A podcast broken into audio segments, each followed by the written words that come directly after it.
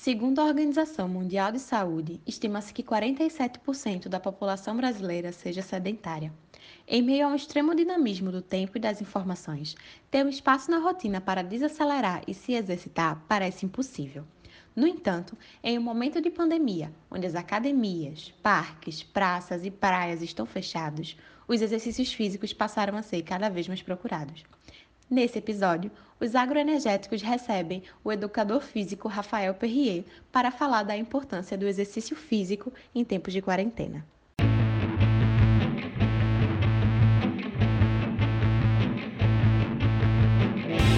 Olá, bem-vindos a mais um episódio do Agroenergéticos. Eu sou a Vivi, 95% engenheira florestal, 25% ativa fisicamente e uma das anfitriões desse podcast.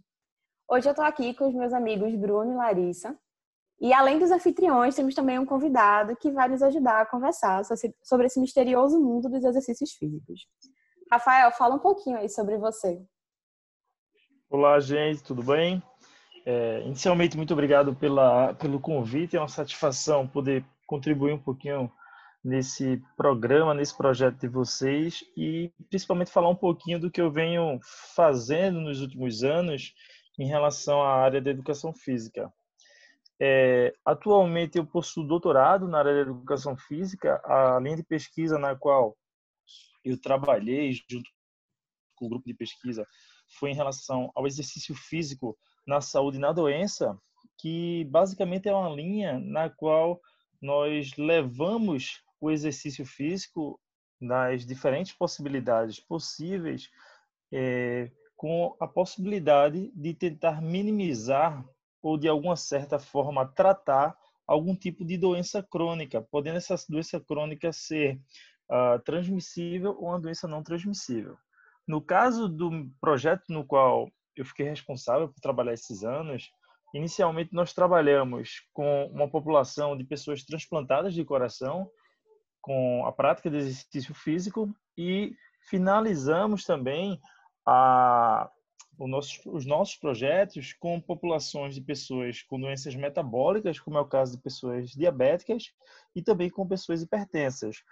A, a utilização que basicamente nós fazemos com o exercício físico é de uma maneira que o indivíduo que utiliza exercício físico ele consiga ter benefícios tanto agudos que seria de uma forma imediata ao final de uma única sessão de exercício físico, ele já conseguir alcançar benefícios semelhantes aos benefícios alcançados com a utilização de vários fármacos. Então, um termo, uma associação que hoje é muito feita, que é exercise is a medicine, ou seja, com exercício físico nós conseguimos obter os mesmos benefícios de que várias drogas medicamentosas. E basicamente é o que a gente vem fazendo aí nesses últimos anos, trazer alguns impactos mais diretos para a população. Se nós analisarmos hoje, grande parte da população a nível nacional e mundial apresenta pelo menos uma doença crônica não transmissível, a qual está em maior prevalência seria a hipertensão arterial. Isso, eh, quando eu falo isso, é basicamente para vocês realizarem uma reflexão de para pensar quantas pessoas hipertensas vocês já conhecem. Se por acaso não conhecerem nenhuma hipertensa, muito provavelmente deve conhecer duas ou três pessoas que estão ou acima do peso ou com um quadro de obesidade já pré-instalado. E o grande problema de estudinho é que atualmente a, doença crônica associada com a não prática de alguma forma de exercício físico está sendo atribuído como uma das principais causas de mortalidade no mundo. Então isso implica de que se você que está ouvindo isso não realiza nenhuma forma de exercício físico, você apresentará uma maior probabilidade de desenvolver alguma doença crônica e, consequentemente, você apresentará um maior risco de mortalidade, principalmente quando nós comparamos você com um par, quando eu falo um par, uma pessoa de mesma idade, mesmo sexo, que apresenta um bom nível de atividade física.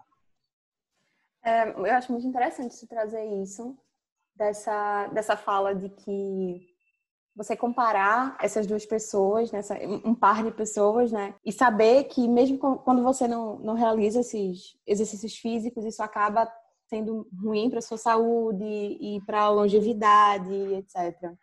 E recentemente, acompanhando as pesquisas da Organização Mundial de Saúde, acho que de uns dois anos para cá, vieram muitas pesquisas falando sobre o sedentarismo dos brasileiros, de que o pessoal está começando a ser tão sedentário e como você trouxe também a questão da mortalidade. Por falta disso, por, por doenças que são transmissíveis, a gente está se equiparando com os Estados Unidos, né, em termos disso, porque é um pessoal que tem bastante problema com, com relação à, à saúde nesse sentido, né, a sedentarismo, a hábitos alimentares que são terríveis e tal. E aí, eu, o que eu queria te perguntar, Rafael, é, dentro de tudo isso que você expôs para a gente, como nessa quarentena, nesse isolamento social, com essa dificuldade agora, com a rotina que é praticamente sedentária nesses últimos tempos, de você acordar, ficar dentro de casa, ter um espaço pequeno, muitas vezes dividir esse espaço com muitas pessoas, como é que é, é o incentivo desse exercício físico, dessa rotina de exercício físico, como isso pode acontecer? Então, esse, esse fato é muito bacana porque é, desde 2014, um grupo de pesquisadores brasileiros, de, do, aqui do Brasil, de epidemi, epidemiologistas do exercício físico, junto com outros grupos de pesquisa do mundo todo, eles vêm fazendo é, levantamentos internacionais, mundiais, para identificar numa população adulta, idosa, qual é o nível da, de atividade física dessa população. Um, o primeiro estudo ele foi realizado em 2014 e foi verificado que aproximadamente 24% da população adulta brasileira estava sendo classificada como insuficientemente ativa. É, um tempo depois, esse estudo foi realizado novamente em 358 populações, envolvendo mais de quase 2 milhões de participantes, e viu que aumentou o número de pessoas insuficientemente ativas.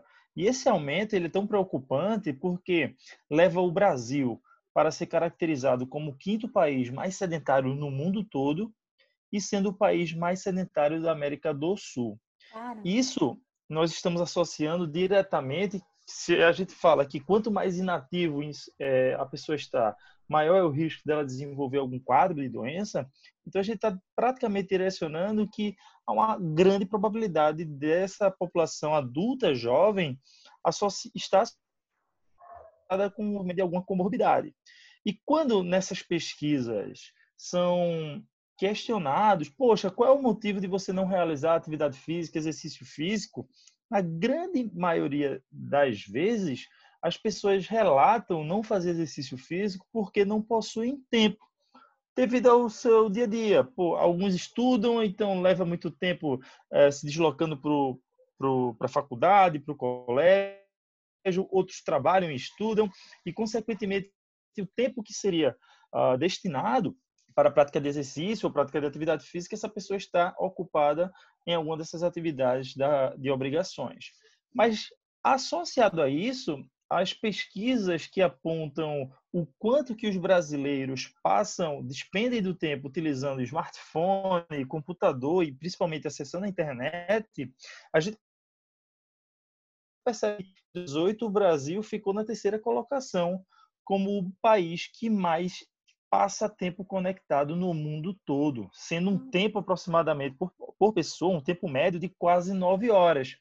Então a gente já começa a perceber que, poxa, como é que a pessoa relata não ter tempo devido à jornada de trabalho, jornada de, uh, jornada de atividades gerais, mas associado a isso, o, o consumo de internet aumentou de forma significativa, as pessoas assistindo televisão, isso aí a, a nível rede nacional aumentou, o número de pessoas inscritas em Netflix, em outras plataformas, também aumentou de forma significativa.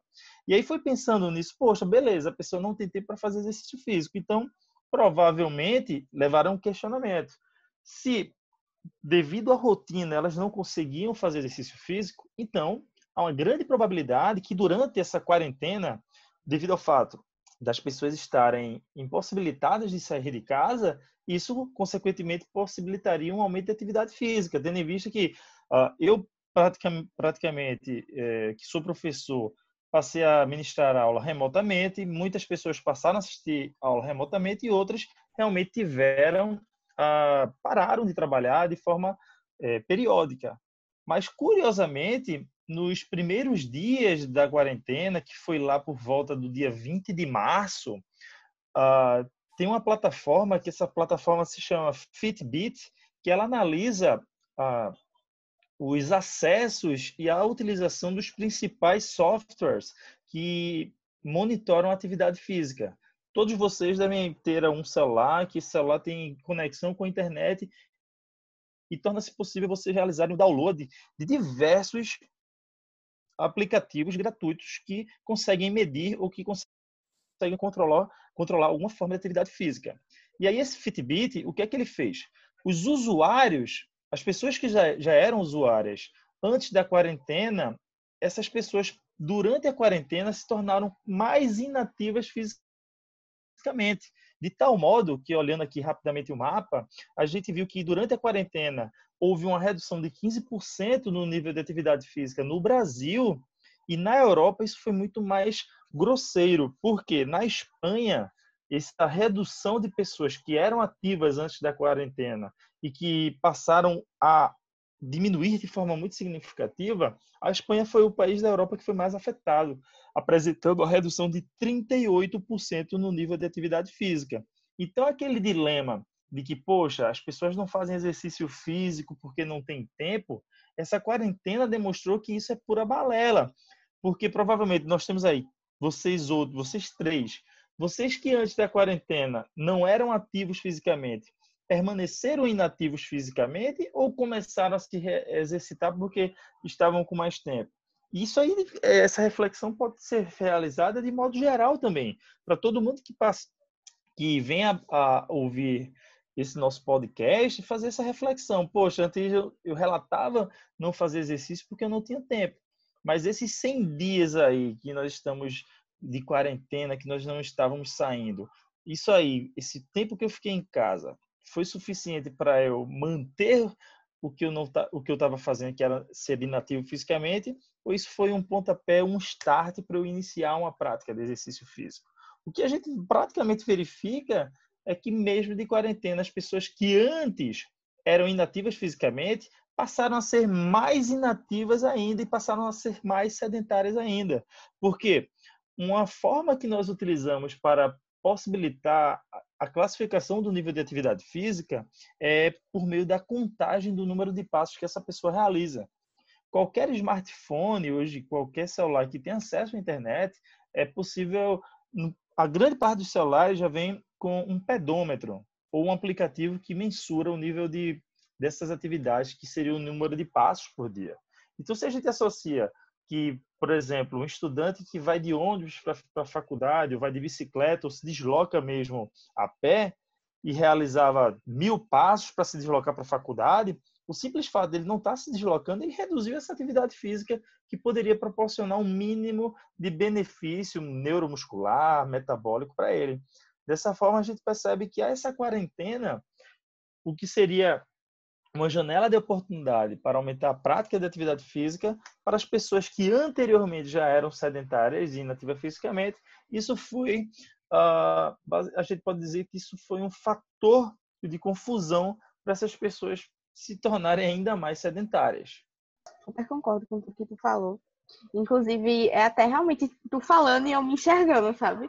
Porque no início da quarentena eu jurando que, que ia fazer exercício, ia baixar aplicativo, ia ver essas videoaulas que tem, né, de exercício no YouTube tudinho. E a gente vê realmente que não é a falta de tempo, sabe? Porque justamente agora que a gente tem mais tempo disponível, pelo menos eu, não fiz os exercícios. E realmente, é, a minha rotina de faculdade, eu tenho até esses reloginhos que marca passo e etc. Eu ficava tipo, super animada durante o meu dia, porque eu conseguia é, eu tenho aquela meta diária, né, de fazer 8 mil passos por dia, 10 mil passos por dia, e eu estava me achando o máximo, porque era um exercício para mim, mesmo sendo simples, da forma mais simples, mas de certa forma eu ainda estava me exercitando. E quando começou a quarentena, eu falei, não, agora é minha chance.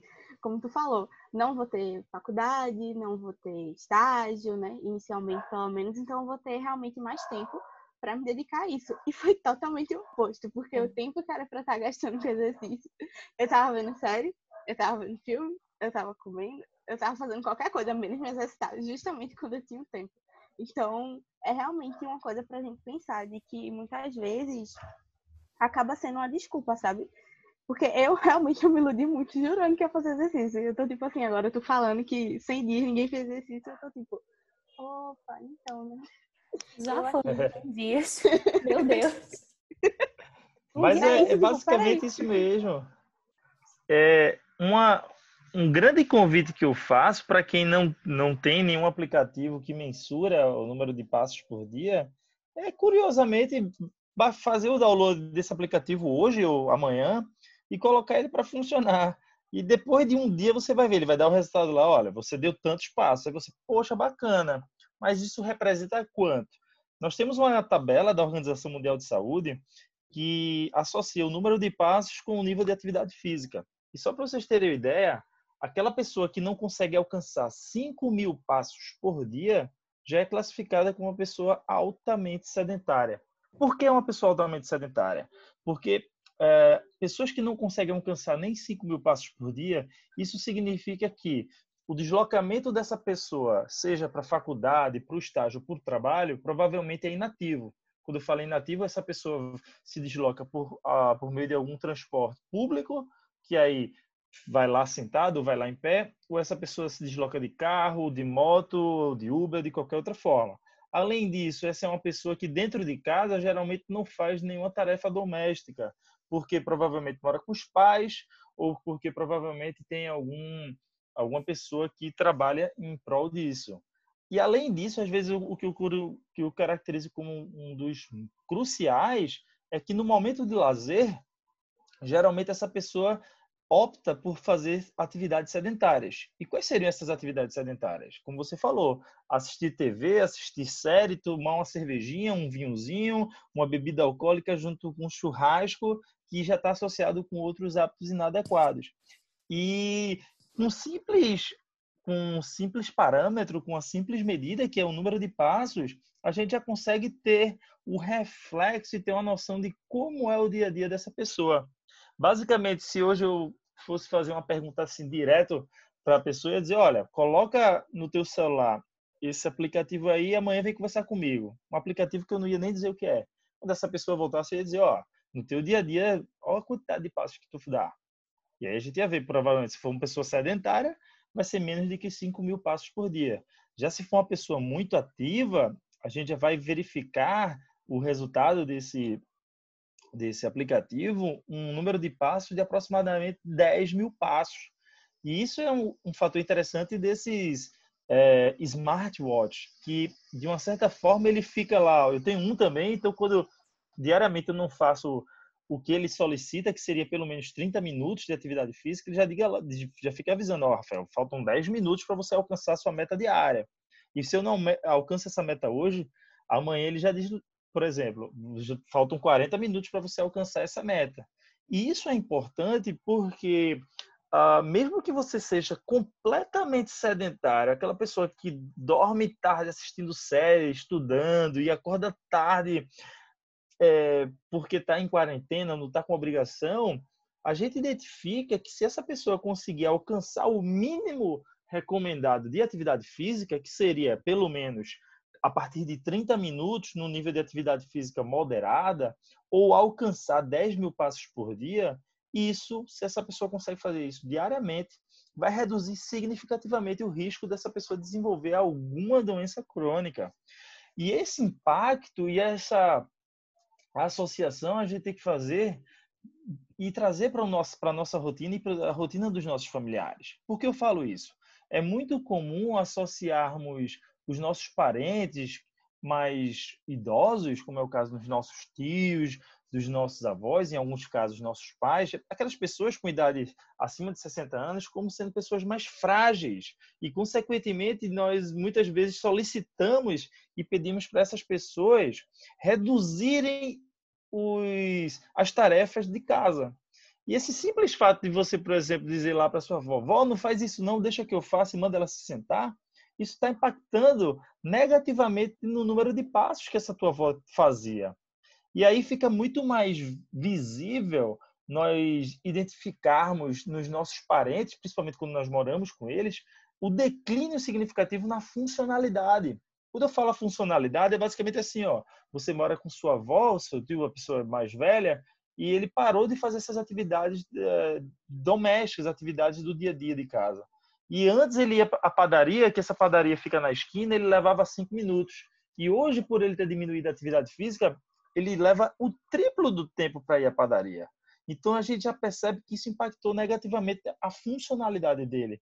Então aquela capacidade que ele tinha de ir caminhando na, daquela forma que você já achava lenta para a padaria voltar, essa forma ela está mais lenta ainda, porque basicamente ele reduziu o nível de atividade física dele. Então, à medida que nós reduzimos o nosso nível de atividade física, o nosso organismo vai entendendo isso e ele vai começando a economizar vários outros mecanismos fisiológicos, e a consequência disso é impactar muito negativamente na qualidade de vida e na funcionalidade desses idosos. E eu tenho uma outra classe aí que eu acho que é o pessoal que fazia exercício antes da quarentena e aí quando entrou na quarentena parou, talvez por não ter uma, uma estrutura, um espaço, a casa seja cheia demais. Eu acho que até eu me encaixo nesse grupo porque antes eu fazia academia. Só que entrou entrou na, na quarentena, aí eu parei. Eu acho que nem, a, nem os passos básicos aí eu tô dando. E aí que vem, o que, é que a gente pode fazer para incentivar esse pessoal a montar uma rotina de exercício, como incentivar esse pessoal a se exercitar, até porque às vezes ele está acostumado a uma, a uma rotina mais acelerada e aí para completamente. Porque nessa questão aí da falta de tempo, eu sempre fazia de noite, saía da faculdade e ia para lá. Mas era uma rotina que ficava bem cansativa no final do dia. Aí agora na quarentena, quando entrou, a gente tá mais tranquilo. Aí eu acho que chega esse impacto e a gente quer relaxar. E aí não pode, né? E como é que a gente pode incentivar esse pessoal a fazer alguma coisa, a montar uma rotina, mas começando mais leve, até você se acostumar? É, essa é uma observação muito importante. É, o que eu costumo dizer tem para a quarentena, até saiu um estudo de dois brasileiros, que é o Tiago Peçanha e o Bruno Guálamo, trazendo o impacto social que poderia ser causado em relação às doenças cardiovasculares durante esse isolamento social. E de uma forma geral, esse estudo traz cinco pontos que são fundamentais para essa tua pergunta. A primeira é, para essas pessoas que, por exemplo, você citou exemplo, você mesmo, a primeira coisa que você tem que pensar é reduzir o tempo que você passa de forma sentada ou deitada.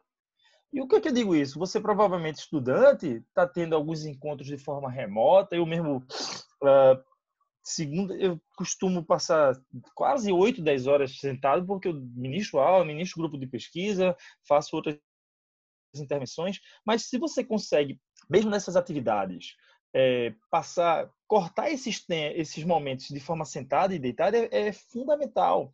Principalmente quando você passa muito tempo sentado ou deitado de forma ininterrupta. Isso gera prejuízos adicionais. Então, mesmo que você assista lá, uma, você hoje está programado para assistir cinco séries de Dark. Está lá, cinco episódios de Dark. Entre um e outro, se levanta, se movimenta, dá uma alongada de cinco minutos, tenta é, associar na tua rotina essas práticas de atividade física. Além disso, se durante o teu trabalho, durante as tuas atividades remotas, você fica também muito sedentário, faz pausas, faz breaks, bota a tua água lá na cozinha de forma que tu tem que andar para colocar mais água, mais água no teu, no teu copo, consequentemente você vai andar mais. Até uma estratégia que eu uso do laboratório de pesquisa que eu, a turma toma muito café, muita água, então eu tenho sempre um copo de café muito grande, porém a quantidade de café que eu coloco é muito pequena, para isso me provocar a ir mais vezes no café para me levantar, para me movimentar. Uh, o que é fundamental também é você adicionar atividade física na tua rotina. Se você, por exemplo, estava acostumado a fazer somente à noite e você agora não está conseguindo fazer à noite, tenta fazer de forma parcelada faz um pouquinho pela manhã, faz um pouquinho à tarde, faz um pouquinho à noite, mas de, de uma maneira que no final do dia você consiga somar pelo menos de 20 a 30 minutos de atividade física. Outro fator é tentar reduzir o, tipo de, o tempo de tela. A gente está notando que as pessoas estão passando muito tempo em frente ao computador, em frente a um videogame, em frente a, utilizando o celular e principalmente com as atividades, com atividades sedentárias de lazer. E o quinto e o fundamental é que todo mundo, com exceção dos que voltaram a trabalhar presencialmente, vocês precisam se lembrar que vocês estão dentro de casa. Então não tem desculpas para você dizer, poxa, eu eu, a academia é longe da minha casa, eu tenho que pegar uma bicicleta, um ônibus, um carro, um Uber para ir para. Não, você está dentro de casa. É, nós temos pelo menos é, seis possibilidades de exercício dentro de casa. Se você é aquela pessoa que tem é, videogame, um Xbox, já tem diversos jogos do Xbox que simulam prática de atividade física. Inclusive, durante o meu mestrado, nós analisamos mais de 10 jogos do Xbox e classificamos os diferentes jogos do Xbox que apresentavam benefícios idênticos a pessoas, às pessoas que fazem treinamento funcional, que fazem treinamento de corrida. Dessa forma, se você é a pessoa que gosta muito de tecnologia, você pode utilizar o seu próprio videogame para fazer atividade física. De outra maneira, uh, se você provavelmente tem uma bicicleta velha em casa, aquela bicicleta ergômetro, um remo, você pode fazer lá 10 minutos de manhã, 10 minutos à tarde, 10 minutos à noite. Mas se você já é uma pessoa que gosta muito de se exercitar com o corpo, você pode fazer flexão é, marinheiro, agachamento, você pode dar saltos, você pode fazer corridas estacionárias, abdominal. Veja só, rapidamente já disse quatro exercícios que são exercícios que trazem benefícios muito bacanas para o seu corpo. E também pode incorporar o yoga, exercícios de flexibilidade, alongamento e até mesmo dança. Durante essa quarentena, basicamente todas as academias lançaram aulas ao vivo de forma gratuita. Então, se você hoje acessar aí uh, um Instagram de alguma grande academia do Recife, de Olinda, de Jaboatão, de qualquer região metropolitana, agora às 18 horas vai ter uma live com alguma professora de dança, vai ter uma live com algum professor de lutas, de artes marciais, de dança, de alongamento. Então, basicamente, o que as pessoas precisam adicionar é a rotina de exercício físico, que é o que falta. Uma vez que a pessoa consegue trazer o exercício físico como sendo algo fundamental, algo que é uma meta que se não pode que não pode dormir sem realizar essa meta, ela vai começar a ser uma pessoa mais ativa fisicamente, vai incorporar o exercício como sendo uma obrigação e vai causar isso com uma forma mais natural. Eu costumo dizer que nós temos que colocar a prática de exercício físico, essa fidelização, de, de uma maneira que se compare à fidelização que nós temos de fazer um churrasco, de numa sexta-feira nos encontrarmos para tomar uma cervejinha, um vinhozinho, um carreteiro com nossos amigos.